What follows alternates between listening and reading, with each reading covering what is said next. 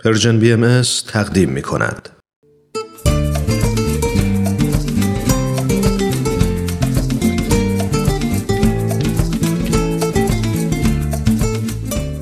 کاوشی در تعصب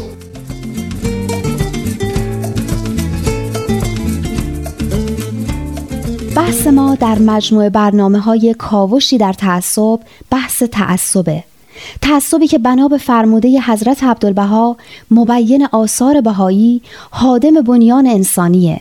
یعنی اساس بشریت رو از بین می‌بره. از این جهته که در این سلسله برنامه ها تلاش ما بر اینه که تعصب و عوارض اون رو بشناسیم. نسبت به بروز و شیوع اون در جامعه هوشیار باشیم و انشاالله در راه رفع این آفت اجتماعی و اطلاع کشورمون قدمی برداریم.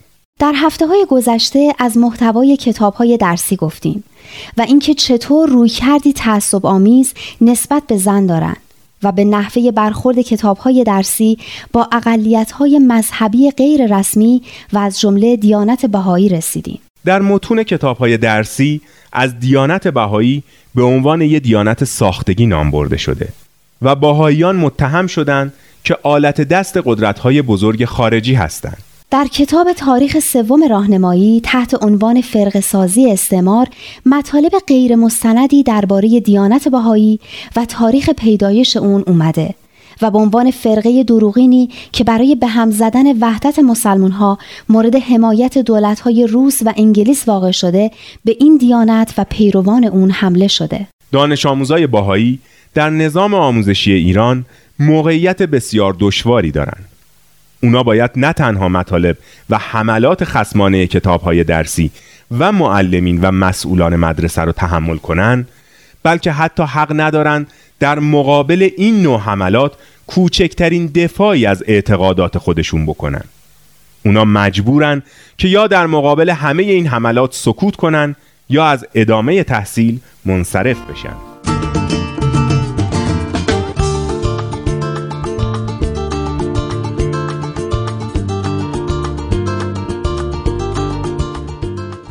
دانش آموزای باهایی امکان طرح اعتقادات خودشون رو ندارن و اگه درباره دینشون در مقابل سوالات همکلاسی هاشون سکوت نکنن از مدرسه اخراج میشن حتی اگه این سوالات از جانب معلم باشه باز هم مسئولیتی برای دانش آموز باهایی که به اونا جواب بده ایجاد نمی‌کنه.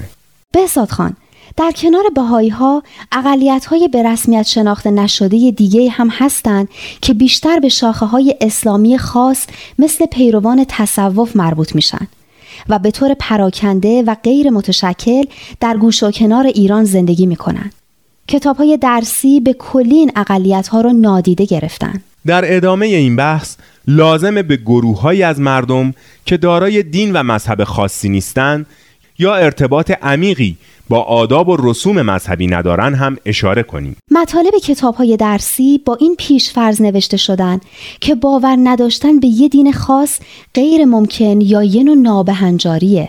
بر این اساس کسایی که توی این تقسیم مندی های دینی نباشن منحرف به حساب میان و شایسته واژه کافر هستند که به معنی کسیه که منکر خدا باشه شریکی برای خدا قائل باشه یا رسالت پیامبرا رو قبول نداشته باشه. درسته بهزاد خان. واژه کافر بارها در کتابهای درسی تکرار شده و حتی در کتاب دینی در کنار ادرار و مدفوع انسان و سگ و خوک و مشروبات الکلی یکی از مصادیق دهگانه نجاست شمرده شده. از طرف دیگه گفته شده که اگه بدن یا لباس یا هر چیز دیگه ای در حالتی که تر باشه با یکی از این نجاسات تماس پیدا کنه نجس میشه. و بنابراین باید از هر چیز نجس دوری کرد. از طرف دیگه کتاب های درسی چه در بعد تاریخی و چه در تفسیر مسائل معاصر با خشونت شدیدی درباره مخالفان سیاسی و مذهبی حاکمیت جامعه حرف می‌زنند. چیزی که متاسفانه می‌تونه خیلی مخرب باشه و باعث شکلگیری فرهنگ خشونت و حذف دیگران در جامعه بشه.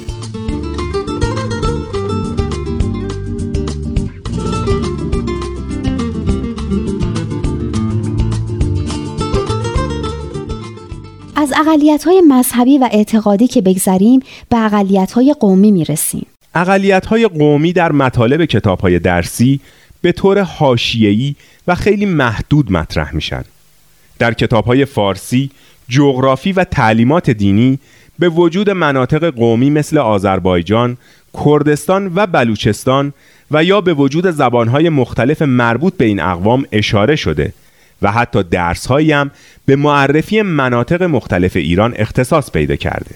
اما برخورد کتاب های درسی با تنوع قومی در ایران خیلی محتاطانه است.